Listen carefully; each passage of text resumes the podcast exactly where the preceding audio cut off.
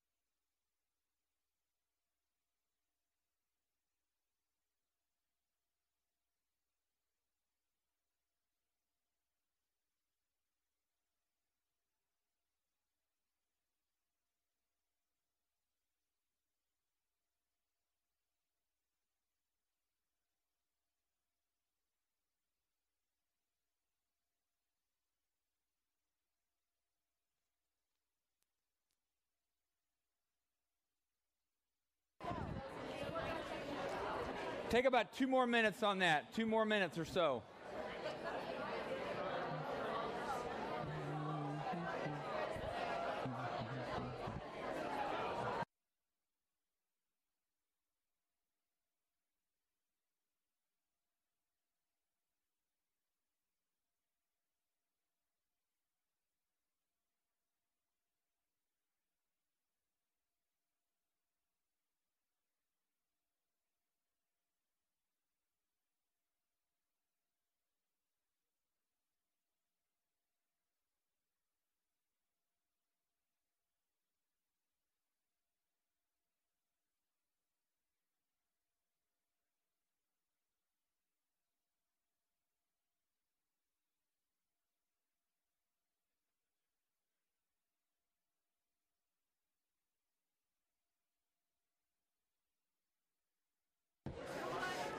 All right, if you would, go ahead and start turning your chairs back this direction. And we'll. Uh,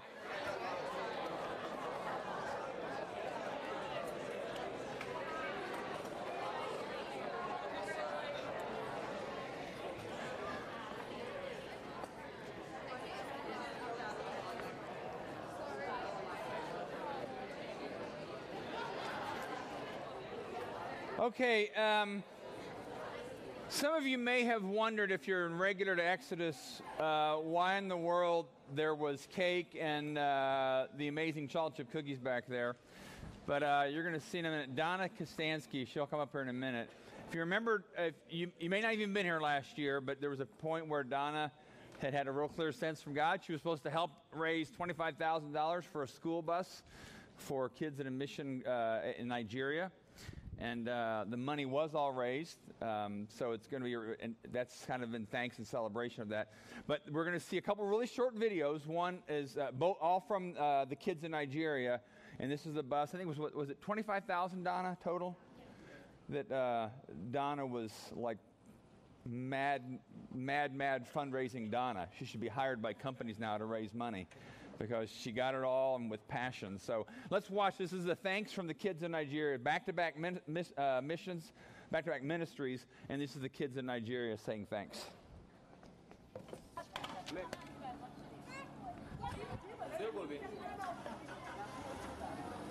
All right, we are loaded. We got everybody on. 28, 27 passengers.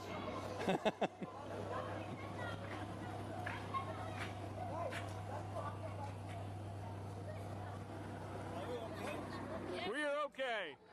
There's Thomas the driver.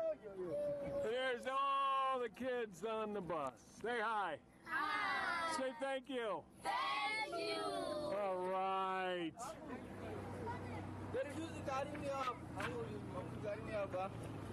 How's it look back here? Oh my word, look at this. How many people can you put in into a 19 passenger bus? Go ahead, Thomas, I'll see you there.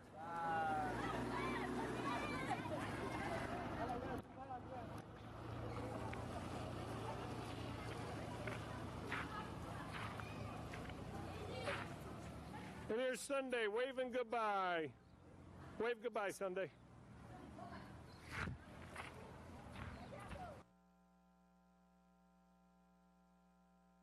My name is Kim Tulai. I'm, I'm happy that you bought for us a new bus. When we now have a new a bus, we must wait to, our advances to come. And we must tire. We are going to jump back in one place. And now we have new bus. I want to say thank you to you. And we enjoyed going to school in the new bus. Not rain is not beating us, sun is not beating us. Nothing is going to happen to us now. And we want to thank you. Thank you. My name is Timo Peter and I'm from Kinderki. I want to say, I want to say thank you for how you gave us uh, the bus, how you how you work and you gave us the money to buy the bus. And since before we, we did not have the bus, we were we were just entering in one small bus. But now that you have helped us with a big bus, we want to say thank you. And may God continue to strengthen you and build you. Ha ha ha. My name is Kacholombulus. Before we don't have a bus, but now you help us and you work and you give us money and we buy a bus. Now we are not jam packed like before and we have to wait. Now that we have a bus, we, we are so happy and may God be with you and God will bless you. Thank you for the new My name is Thomas. Mr. Magnus, when, when we do not have a bus, it's difficult to go to school. And now we have we have a bus. Now we are very happy and we love it. Bye. This is the bus and thank you for the bus. Oh, Yeah. well, this is Emmanuel. Let's hear what Emmanuel is saying. Huh? Go ahead, Emmanuel. My name is Emmanuel. When we didn't have bus, it was difficult for us to go to school. But now that we have bus, we are happy. Thank you. Get my water. I'll be right back. Before we did not have bus to go to school, but now we have a bus. This one. It's White one. to go to school. And we love the bus. You like it? Yes. Great.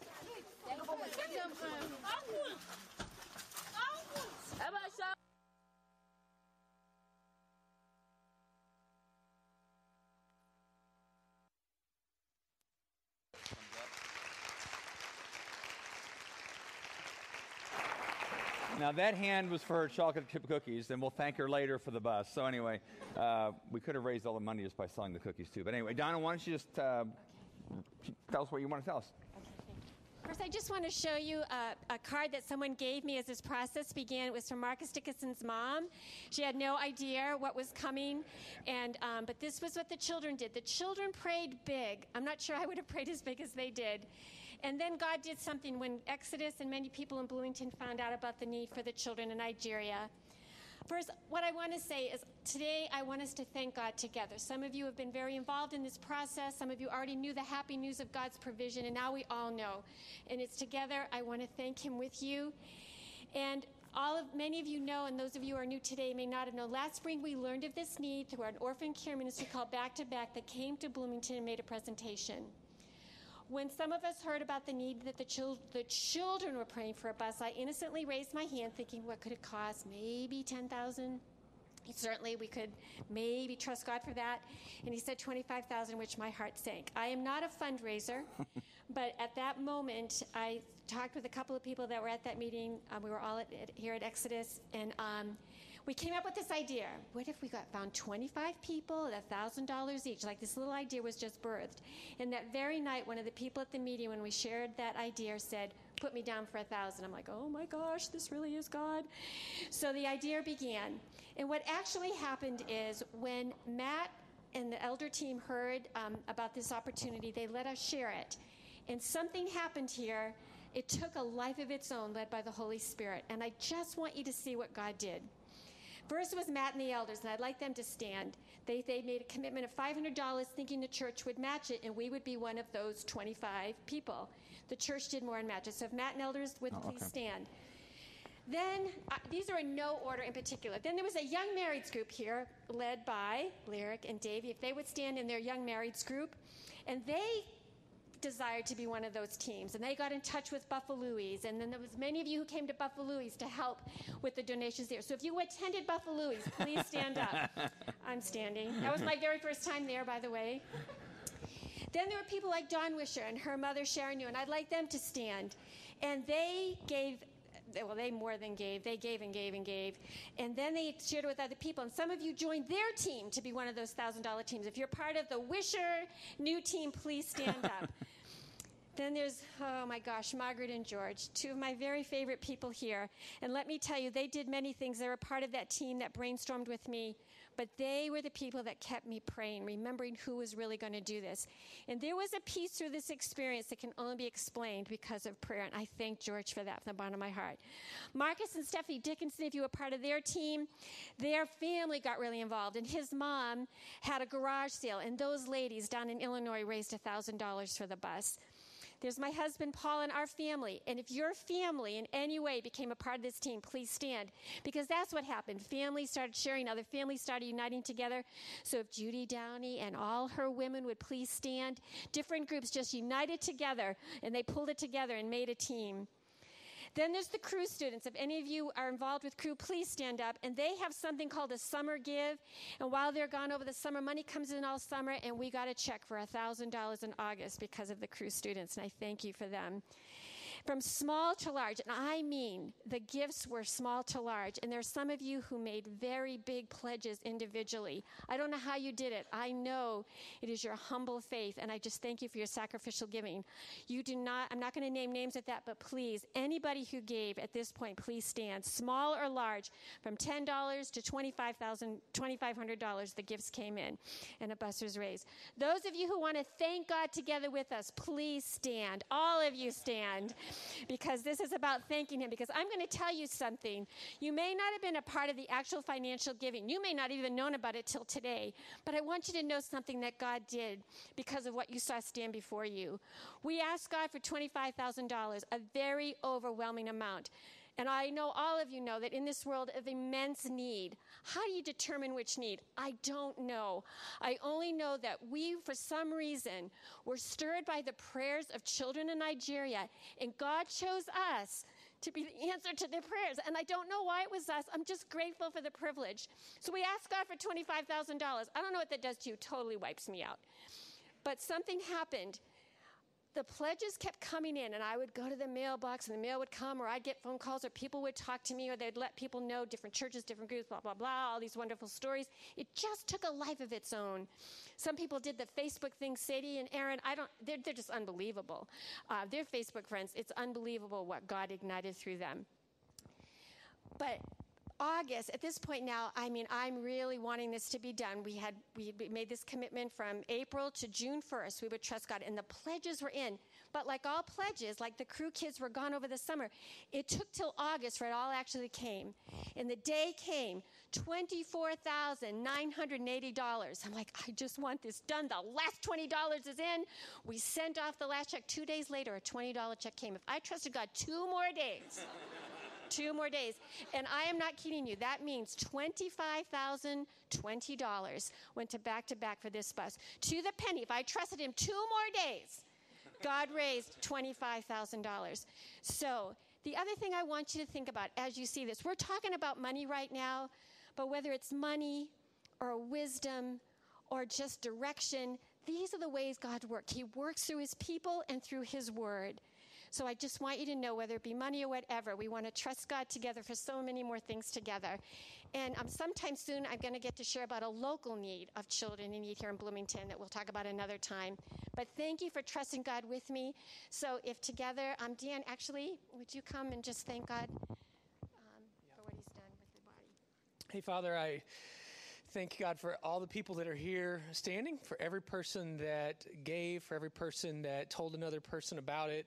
Uh, we um, are just grateful. We're grateful for your faithfulness and how you worked, and we're grateful for Donna, who. Um, you gave a passion to, and Father, she heard you speak to her, and then she just simply obeyed and said, "I don't know what this means, but I'm willing to to try it." And then uh, through multiplication, you brought it uh, forth. And we pray that the for the kids that are in Nigeria, we pray that they just get lots of blessings out of this bus and just make it last, make it be a huge blessing and just a testimony to them that um, God cares about them. And there are people in the United States that care about them and that we just want them to be able to have an education and be able to get to school and be a blessing to them. And we just thank you for being a God who does things that seem impossible to us, but uh, things that you specialize in doing. And this is our prayer in Christ's name. Amen. To share two more stories. I just want to say, do you guys remember when Matt did the ten dollars, asking no. God how we should use it? One of those ten dollars came in for the bus. I want whoever you are. I'm sorry, I don't know who you are. to know, even to the ten dollars, God raised twenty-five thousand. But there is just one other story I want to share. The beginning of our story and the end of our story begins with Gretchen Catron. If she would please stand. Gretchen had the privilege to serve with Back to Back in Nigeria this summer. If you have had any specific stories, if you have a burden for orphan care, please speak with her after the service. But that night at the meeting, when the idea was birthed, it is the two men in Gretchen's life that began and ended this story. Her father was the one that said, Put me down for the first thousand. And it was her fiance who called me in the summer, wanted to know the final sum so that we could reach that final goal. Hmm. And he is the one who finished the job. So to Tyler, Gretchen, and her father, I thank you for how God used you in this amazing story. Thank you. Thank you. Uh, and then I, uh, Donna, Donna, I get a $50 gift card to Donna for being the catalyst for all of this. Panera Bread, Panera Bread. So uh, one of the things, one of the things we say, this is what we say our vision for excellence is when we get a catalyst for turning ordinary people into abnormally loving, joyful, and courageous followers of Jesus. Sometimes what we need is to be catalysts. And that's what Donna did. I mean, this wouldn't have happened. Don, I, I know Donna's passing all the thanks around, but it wouldn't have happened if Donna didn't take on the role of a catalyst. So if Donna gets an idea, just get out of her way and let it happen, okay? I'm sure Paul learned that long ago. So, so anyway, hey, uh, um, let me pray, and then uh, uh, we'll go into the sermon today. God, uh, we're grateful that you work and that uh, that in some ways, like Donna said, when these children in Nigeria prayed, that somehow through that means of the invisible world, this passion gets planted in Donna's heart, and then she uses what you've given her in terms of gifts and abilities, and through that, this invisible world reality gets planted on other people's hearts, and money starts coming in. And so, God, we do believe in the invisible world. And even as we look in your word this morning, we pray that you would um, help us to hear and see whatever your spirit wants us to hear and see this morning from your word. And we ask this all in Christ's name. Amen. Hey, Tim, go straight to the one that has the humility meter on it here. Okay, if I had some way to wire up each one of you to this humility meter, if we had some way to put it in your chairs or whatever, um, how do you think you'd score in terms of humility? And I'm going to start off by saying about a week and a half ago, I had a situation where the meter went far to the left when it was measuring my own heart. And let me tell you why. And it was just kind of one of these real, uh, somewhat funny but painful stories. There's a, there's a pastor I know in Bloomington, and I don't think any of you would know him. He's pastor of a small uh, situation. He was asked to do something, a certain task, a certain thing that I would have liked to have done. And I told my wife a few months ago I was more qualified than him. Okay? Because I have a certain level of education. I have a seminary education. I have some graduate education. And I felt like I was uh, more qualified than him because I, from what I knew of him, he simply had this much education and I had this much. And I was a little indignant um, because he wasn't qualified as much as I was. And that was simply by my own, intera- my, just stereotyping him. I had breakfast with this guy last week.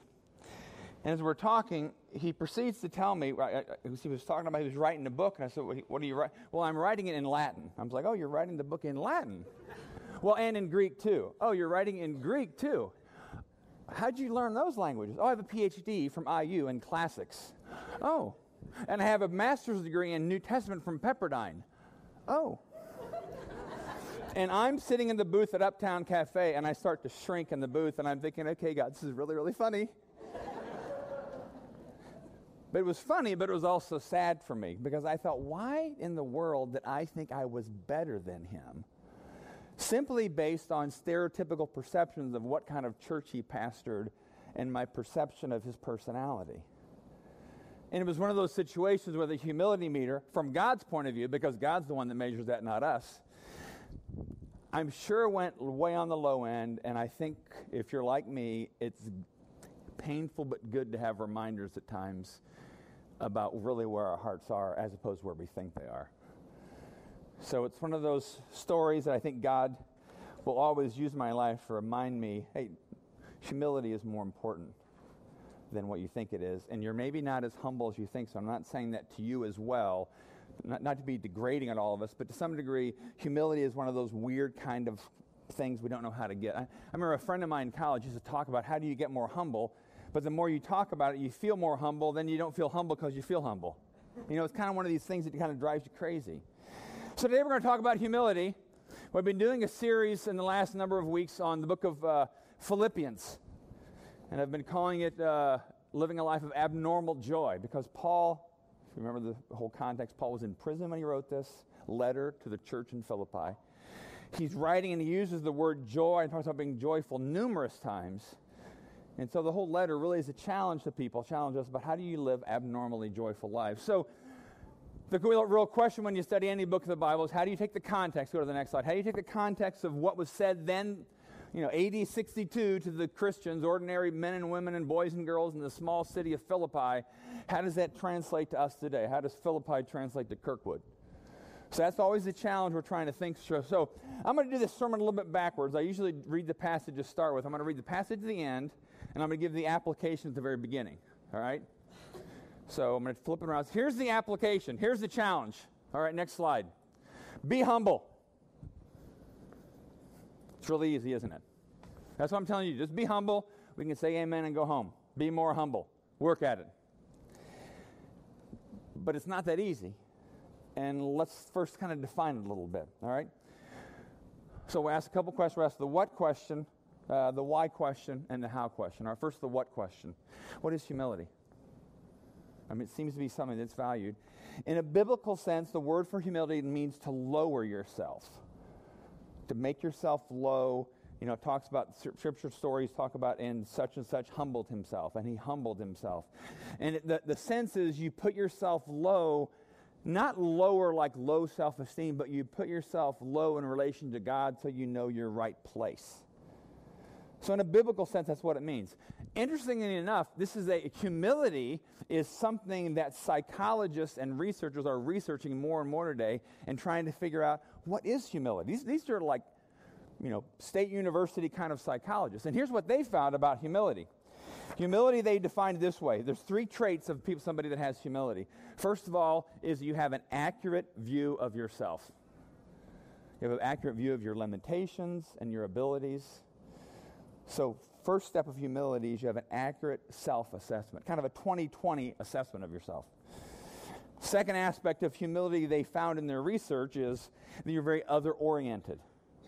So, you have an accurate view of yourself, you're very other oriented, and the third component is you have the ability to regulate your instinct to self promotionalize, to put yourself out there. So they found that these traits in people, which kind of corresponds with this sense of lowering yourself, it's somebody who knows themselves well, knows their limitations.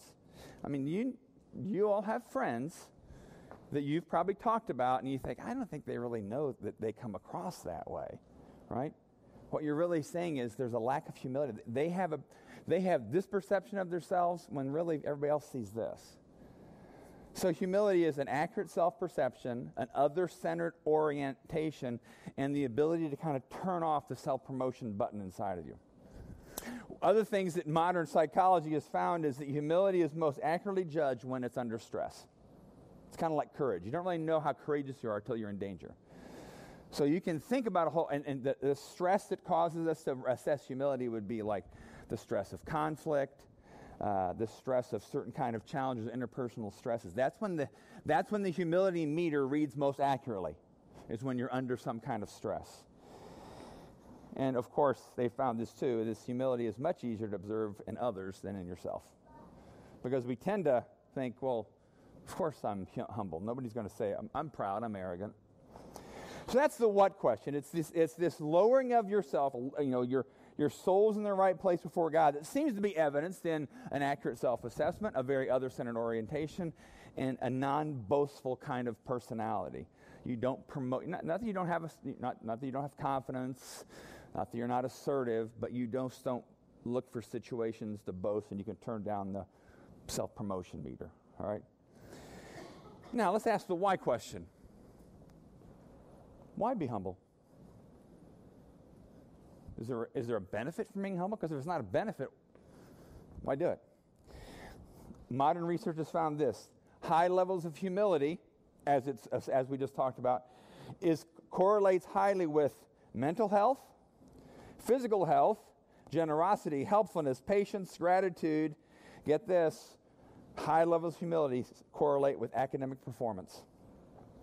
High levels of humility correlate with job performance, somebody in, uh, intellectual openness, and being down to earth. They've actually found too that high levels of humility correlate with what they call uh, SRQ, your social relationship quality. So those people who test high for humility on these certain st- scales also say they're happier and more satisfied with their relationships. So they're alone. It's like, why wouldn't you want to be humble? I mean, if you get better, better grades, better work performance, you're perceived as more generous, more kind, more humble, and you have better relationships. And this is simply what research has found, not even yet talking about the Bible. Let's go to, let's keep on the why question here. It's interesting. In the ancient world, um, humility was not valued at all. As a matter of fact, Augustus, who was the emperor, he died uh, AD 14, so sometimes early in Jesus' life. But Augustus, one of the things they found in antiquity was, is it was if you were, it was expected that you boasted. He had this document he produced before his death that includes 35 things that he was saying, This is what I did. I did this. I did. The whole thing was I, I, I. And it was just like, Here's, here's my accomplishments in life. And in the ancient world, boasting was valued. Humility, in the sense, of the way the Bible defines it, and even modern day psychology defines it, was seen as a weakness. It was a strength to boast about what you do and what you've done and your accomplishments. Okay, let's see this. I'm saying on the why question. Let's talk about this though. But other world religions also value humility. Uh, Buddhism considers humility as one of the core components of enlightenment. If you want to be like Buddha, the enlightened Buddha. Hinduism, Gandhi said that this humility is the starting point of all virtues. In Islam, even the term Islam itself means submission to God which has this sense of humility before God. And the Quran talks about in ways in which Allah, as they describe him, wants people to learn humility. And of course, Judaism could look to the Old Testament, where Moses, in Numbers chapter 12, we read, Now Moses was a very humble man, more humble than anyone on the face of the earth. Now, what's interesting about that is who wrote Numbers, as far as we know? Who wrote Numbers? Who put it down in writing? Moses. Really, Moses? You wrote that about yourself? Think about that. But yet, it was not a violation of humility to say that. Apparently, God must have inspired him to say that, the Holy Spirit. But just, that's something I just realized this week. It's like, yeah, Moses wrote that about himself. How does he get away with that? Anyway, so so there's been a shift over time. Used to be that boasting was the norm. But even we look at other world religions and they say hum, humility is to be valued, whether it's Gandhi or the Quran or. So now the question is okay, and, and if humility benefits you with your grades, with work performance, and all kinds of your relationships, in other words, but now the question I want to zero in on, which will get the how question as well as the why question, and that is okay, but why Jesus? Why is the Jesus understanding and the Jesus defined understanding of, of humility uniquely different than how the rest of the world looks at humility, how other world religions look at humility. And how is the definition of humility according to the Bible, according to how Jesus embodied humility, how does that answer even for us the how question? Because sometimes we want to ask, well, how do I become more humble, right? Go to the next slide here. This actually um, was graffiti found in a guardhouse in Rome in the second or third century AD. And that, uh, that what it says in Greek is Alexamenos worships his God. It was basically during the time of persecutions, and it was a, a Roman guard mocking Christ on the cross. You'll see the figure on the cross has a donkey head because it was seen as ludicrous that a God would be crucified. It was mocking this sense of biblical humility that is attributed to Jesus, and that became the mark of Christianity. Some historians even say that Christianity and Jesus started the turning point where humility became something of high value, while at the same time still being mocked and scorned as stupid. Why in the world would you take that attitude and elevate it as a great attitude when this is what it leads to? So you can see how, and, and, and let's be honest, even today in our world, sometimes humility in the Jesus sense won't get you where you want to go on the ladder of success. So let's go back to the why question. And to do that, I'm going to go ahead and read from Philippians 2. Go to the Philippians passage now. And we're going to look at just real briefly is what, what's, the, what's the humility that, we ta- that Jesus talks about, or that's talked about with Jesus. So this is Philippians chapter 2. Paul, again, is in prison. He's writing this to his friends, people he knew in the city of Philippi. One thing we do know about the situation in Philippi is there were, Paul addressed it later in the letter, that there were some conflicts among people in the church. We don't know that chapter 2 directly addressed that, but it probably had some allusion to that.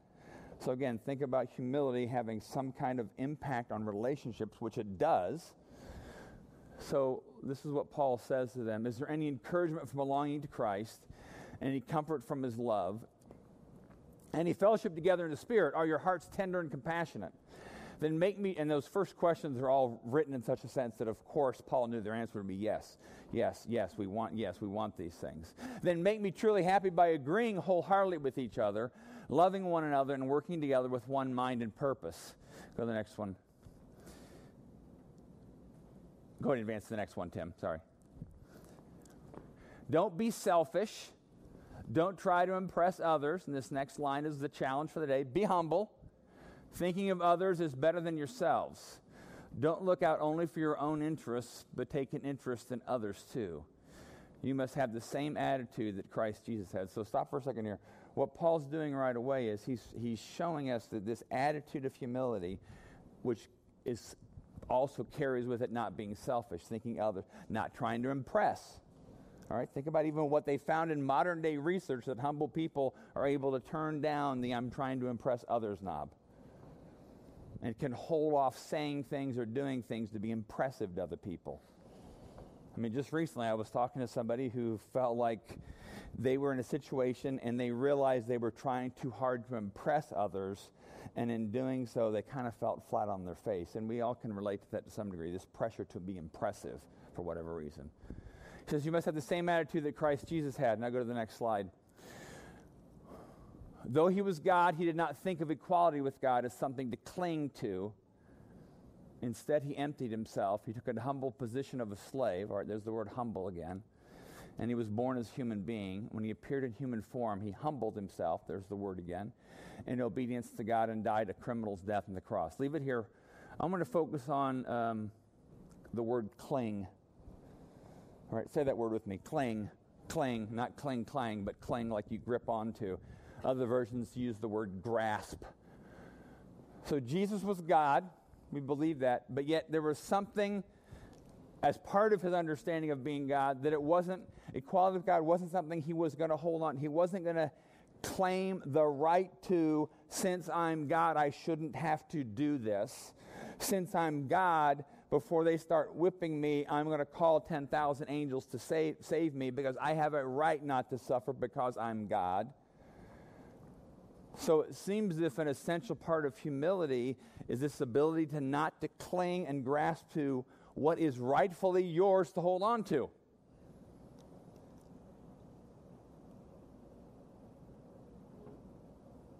A couple years ago, a number of years ago, and, and some of you may have heard the story. I don't know if I've told it here recently. I told it in a smaller setting recently. I uh, we lived in another house, and between our house and our neighbor's house, there was a huge, fat, dead tree. We didn't know exactly whose property line was on, but my neighbor one time said, We should get that cut down. And I was like, I'm not really interested in getting it cut down because I know it'll cost me money. I don't want to let go of my money. I want to cling on to my money. All right. He kept asking, why, why don't we, you know, it's, it's right between our eyes. Let's get it, let's cut, share the cost and cut it down. And I said, no, I'm, not, I'm just not interested in doing that. A few months later, we had to get our yard surveyed for a fence because our kids were small then. Lo and behold, I got home that day from work. I was absolutely, absolutely elated because the survey line showed the tree was 100% in his property, right? He had to pay for it if he wanted it cut down. I felt no moral obligation to pay for one cent of cutting that tree down. And I kind of implied that when I saw him one day. I was like, Did you see the survey line? I didn't say that directly, but I was kind of saying, Notice the tree is in your lawn, not mine.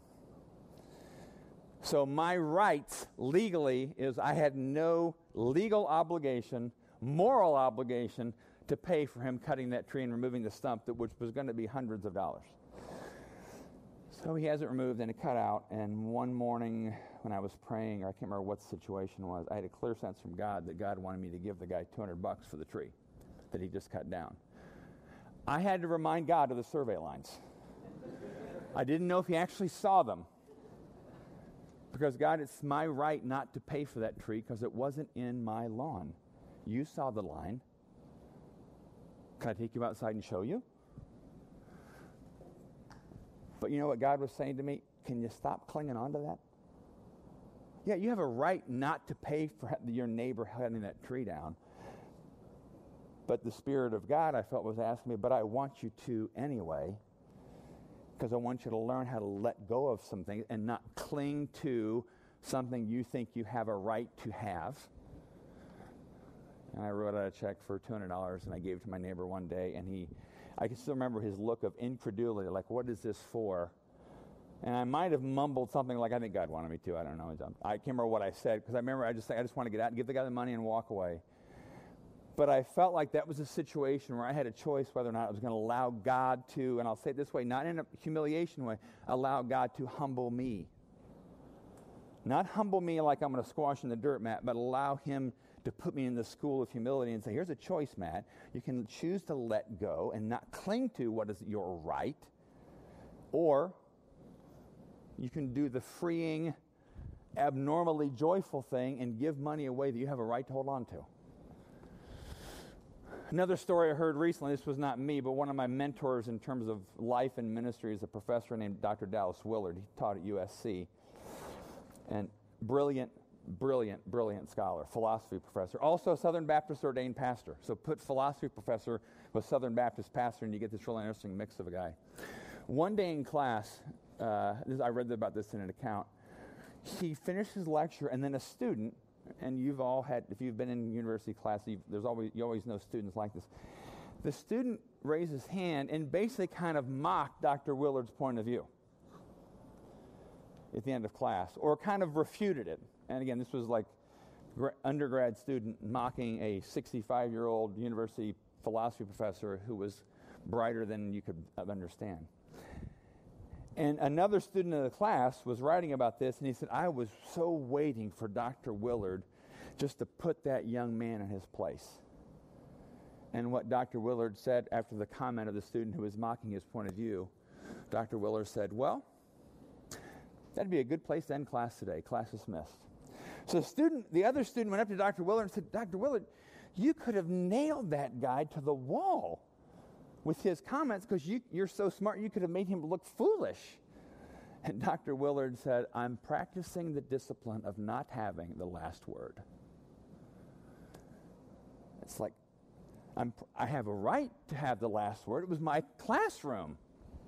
I could have nailed that kid to the wall. I could have embarrassed him in front of the class. But I'm practicing, because I believe God wants me to, the discipline of not having the last word.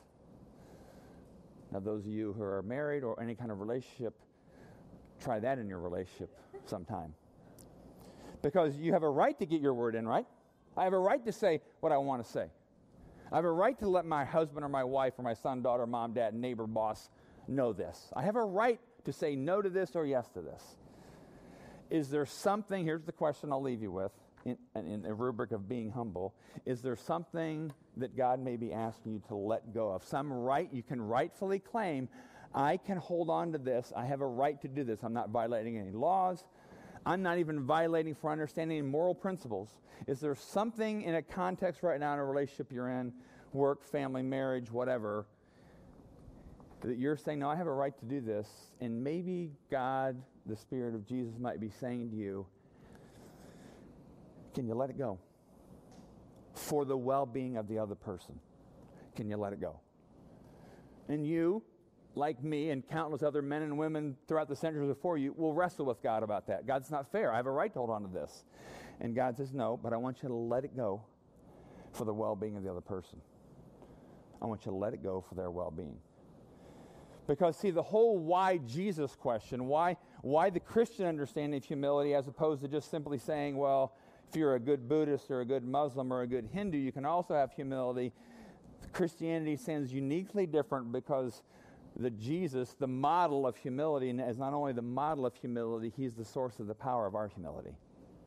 Because you, as a human being, me as a human being, broken and selfish in so many ways, but still made in God's image, we need supernatural help to change our hearts so we can learn to let go of those things that we have a right to hold on to. There is no other world religion that offers supernatural infusion from an outside source to give you the power to be so other centered that you can let go of what's rightfully yours. That's the message of what Paul says in Philippians. That we need a supernatural, we want to be those kind of people who are abnormally loving, joyful, and courageous, but we want to be abnormally humble in that strong of a place where you can say no to claiming your rights for the sake of the well being of the other and still feel totally safe and taken care of in God's universe because God knows what He's God's He's a good shepherd.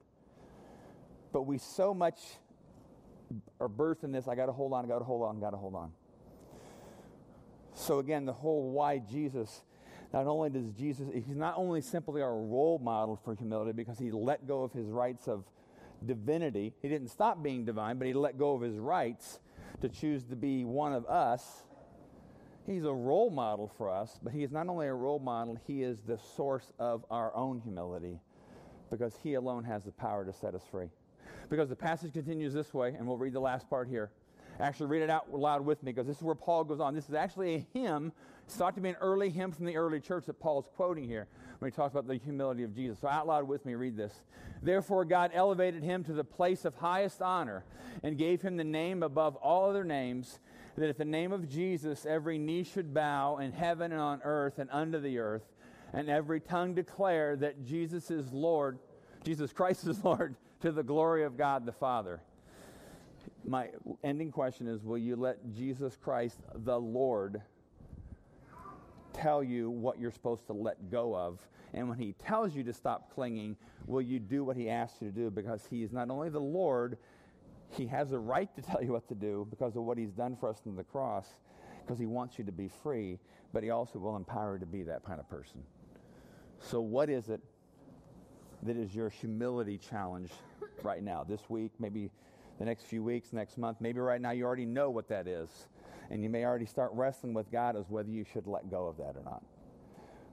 But you grow in humility by responding to whatever Jesus asks you to do that will take those steps toward humility. So that's my challenge to you this morning is that we respond to Jesus in that way. So let me pray. Jesus, we. Uh,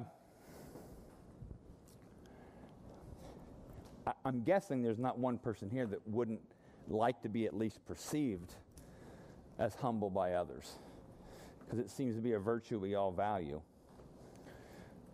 But yet we also wrestle with wanting to be impressive we wrestle with wanting to figure out where we place ourselves on the hierarchy of human importance. And we may not wrestle that externally, but internally we all have those kind of struggles and trying to figure out where we fit. So, God, would you deliver us from those silly games that's so easy to play as human beings? The games of comparison, the games of it's my turn, not your turn, and the games of it's my rights, I will do it because I can. So, God, will you set our marriages free? Would you set our relationships with our children free? Would you set our relationships with our parents free? Would you set our relationships with our friends, our enemies, our employers, our employees? And would you teach us to let go of rights for the well being of others, and in doing so, have an increased capacity in our hearts for the humility that only comes from the Holy Spirit inside of us? We want to be those kind of people. We want to be abnormally humble, joyful, loving, and courageous. And we know, Jesus, that because of what you did on the cross, that's the only way that opens that up for us. That's the kind of people we want to be, and Jesus, we're grateful that you make us that way. And we ask this all in Christ's name. Amen. We finish every Sunday uh, with communion. And again, it's, it's a ritual. We do it every week, but it's not a ritual that has no meaning. It's a ritual that has incredible meaning. Because when Jesus said, Do this in remembrance of me, he wasn't simply saying, Remember how much I suffered on the cross and remember that it's all your fault. He's not saying that. We tend to think that's what we're supposed to feel like guilt. What he's saying is, Remember all the promises I made, remember all the things I said, remember the kind of person I said you could be if you choose to trust me. One of his promises was that if you want to become great among others, you need to humble yourselves like a child because the great will be servants. So as you take even communion today, take this bread and this juice into you because Jesus said this is this is for you. Maybe will come maybe the spirit of God will bring something to mind in which you're saying I want to be that kind of a humble person like Jesus, and Jesus give me the power. So in this situation, this relationship, whatever, I can let go and let the other person's interests dictate what I do. So maybe that's exactly when you take today. What you're taking is you're remembering what how he said we can be those kind of people if we trust him. So let me pray, and then we'll sing. Jesus, thank you that you opened this, what the Bible calls a new and living way a new and living way where we can be the kind of people who are supernaturally loving, joyful, humble, and courageous. Not something we muster inside ourselves, it's not something we get through times of deep meditation or self awareness, but we get it simply through opening ourselves up to your work in our lives. So as we take this, as we open up our mouths to take in this bread and juice into our bodies, would that be a symbol of us opening up our hearts to take your spirit inside of us so you can set us free from the selfish, promotional mentality that we so often find ourselves giving ourselves into? Because we want to be people who are just like you, Jesus. That's who we want to be. And we ask this all in Christ's name. Amen. So as we sing here in a second, you're welcome to come up for communion. We don't dismiss by rows. We don't check who's up or down. But uh, come on up, and then there'll be people at the aisles offer you bread. Tear off a piece. That's how we do it here. They'll offer you the cup. Just dip it in the cup. That's how we do it. No real deep reason. Most people eat it right away. Some people take back their seats and eat it.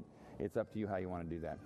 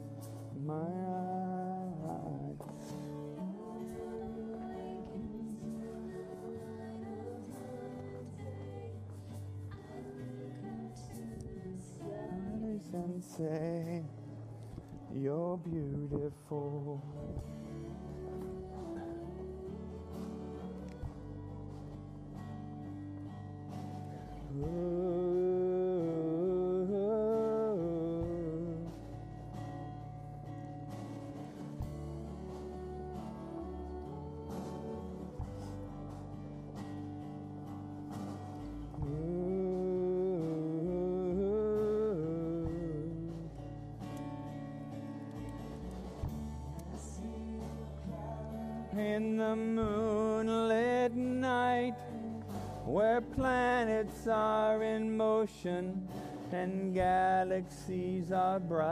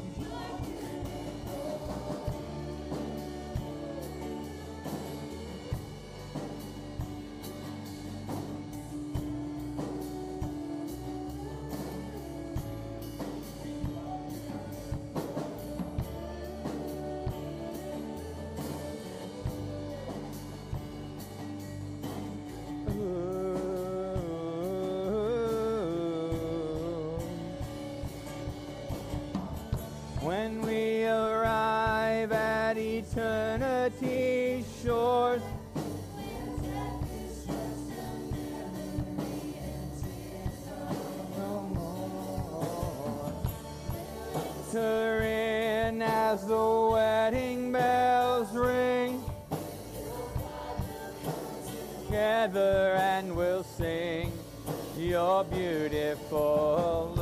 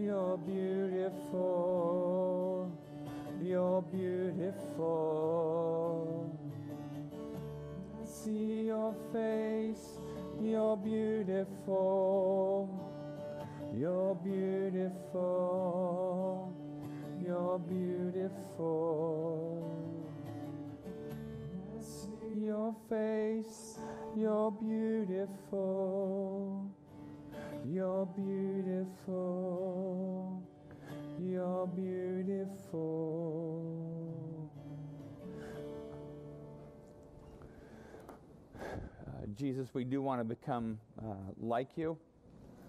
And we're grateful that you have done what needs to happen in order for us to be that way because you've opened up that source of power to us. And we're grateful. And we ask this all in the name of Jesus. Amen. Hey, stay there for a second. Stand up. If you're on the end of the aisle, there's some little green buckets. If you could grab those and pass them down the aisle and back, Typ- mainly for either financial gifts or even the, the tear off. You have a tear off, you have something to communicate to us. Also, hey, Tim, could you put that one picture of the pastor up here that I had earlier that I didn't use yet? Can you find that? Yeah.